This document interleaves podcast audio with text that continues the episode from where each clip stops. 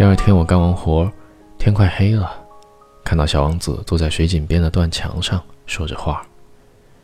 这时，我发现墙根下有一条致命的毒蛇，我跑过去，蛇被吓跑了，我正好接住跳下来脸色发白的小王子。我感到奇怪，他居然和蛇说话。我把他抱在怀里，他说他要回去了。我感到他受到了惊吓，他说今晚还有更大的惊吓。他说他的星星就在降落的上方，自己的花儿就在星星上。现在看到所有的星星，都感到亲切。就像我抬头看他的那颗星星，虽然很小，只是其中的一颗，但我会爱这满天的星星的。他们都会是我的朋友。他给我的不是星星，而是会笑的铃铛。说完，小王子笑了起来，说：“这笑声是给我的礼物。”他又告诉我，今天晚上他就要走了。他悄悄地向前走去，我追上他，执着地说：“绝不离开他。”他说：“因为太远，没法带走这个躯体，并告诉我说，看到这满天的星星，每个星星上都有水井，都会倒水给自己喝。”他说：“要对他的花儿负责。”然后向前跨了一步，脚下一道黄光一闪，小王子。便无声地倒下了。The little prince converses with the snake. The little prince consoles the narrator. The little prince returns to his planet. Beside the well, there was the ruin of an old stone wall. When I came back from my work the next evening, I saw from some distance away my little prince sitting on top of a wall with his feet dangling. Then I heard him say, then you don't remember this is not the exact spot. Another voice must have answered him, for he replied to it, Yes, yes, it is the right day, but this is not the place. I continued my walk toward the wall, as no time did I see or hear anyone. The little prince, however, replied once again, Exactly. You will see where my track begins in the sand. You have nothing to do but wait for me there. I shall be there tonight. I was only 20 meters from the wall and I still saw nothing. After a silence, the little prince spoke again. You have good poison? You're sure that it will not make me suffer too long? I stopped in my tracks, my heart torn asunder. But still, I did not understand. Now go away, said the little prince. I want to get down from the wall. I dropped my eyes then to the foot of the wall, and I leaped into the air. There before me, facing the little prince, was one of those yellow snakes that take just 30 seconds to bring your life to an end. Even as I was digging into my pocket to get out my revolver, I made a running step back. But at the noise I made, the snake let himself flow easily across the sand like the dying spray of a fountain, and in no apparent hurry disappeared with a light metallic sound among the stones. I reached the wall just in time to catch my little man in my arms his face was white as snow. What does this mean? I demanded. Why are you talking with snakes? I had loosened the golden muffler that he always wore. It had moistened his temples and had given him some water to drink, and now I did not dare ask him any more questions. He looked at me very gravely and put his arms around my neck. I felt his heart beating like the heart of a dying bird shot with someone's rifle. I am glad that you have found what was the matter with your engine, he said. Now you can go back home. How do you know about that? I was just coming to tell him that my work had been successful beyond anything that I had dared to hope.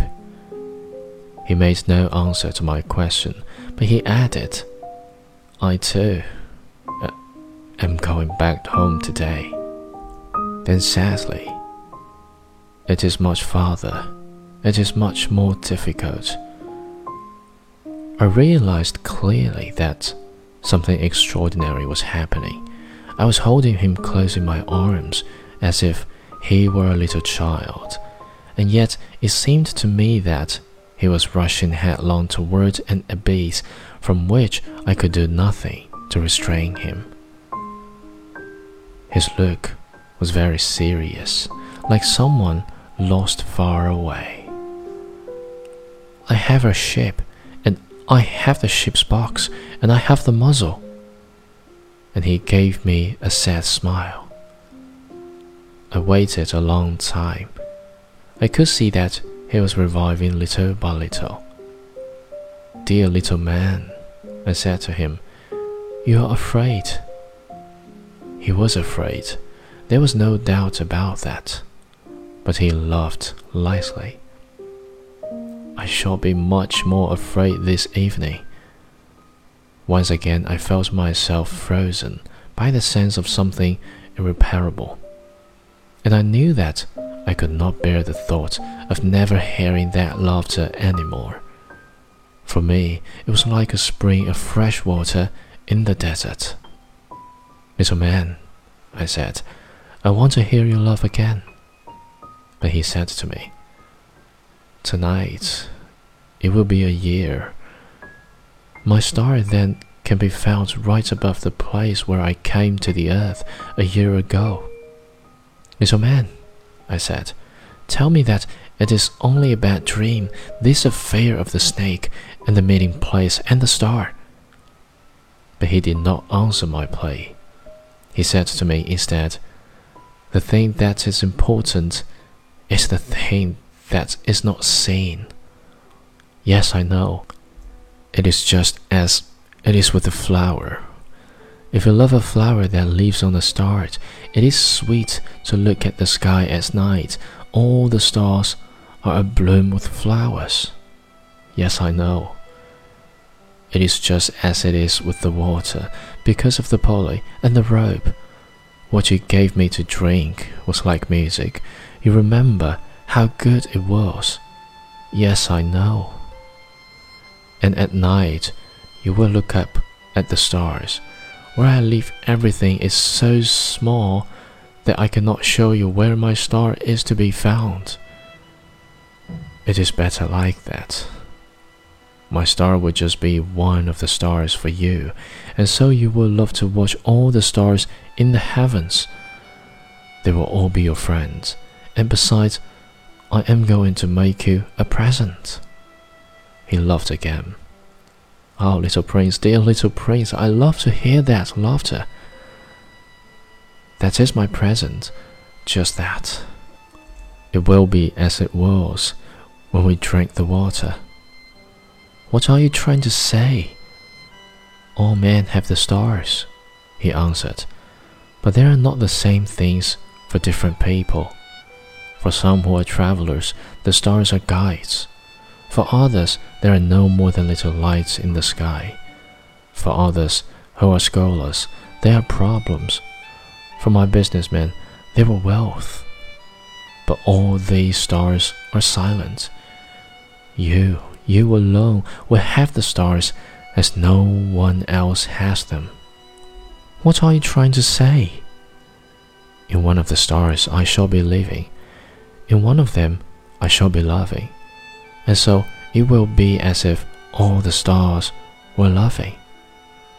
When you look at the sky at night, you, only you, will have stars that can laugh. And he laughed again. And when your sorrow is comforted, time soothes all sorrows. You will be content that you have known me. You will always be my friend you will want to love with me, and you will sometimes open your window so for that pleasure, and your friends will be probably astonished to see you loving as you look up at the sky. then you will say to them, Yes, the stars always make me laugh. And they will think you are crazy. It would be a very shabby trick that I shall have played on you. And he laughed again. It will be as if, in place of the stars, I had given you a great number of little bells that know how to laugh. And he laughed again. Then he quickly became serious. Tonight, you know, do not come, said the little prince. I shall not leave you, I said. I shall look as if I was suffering. I shall look a little as if I were dying. It is like that. Do not come to see that it is not worth the trouble. I shall not leave you. But he was worried. I tell you, it is also because of the snake. He must not bite you, snakes. They are malicious creatures. This one might bite you just for fun. I shall not leave you.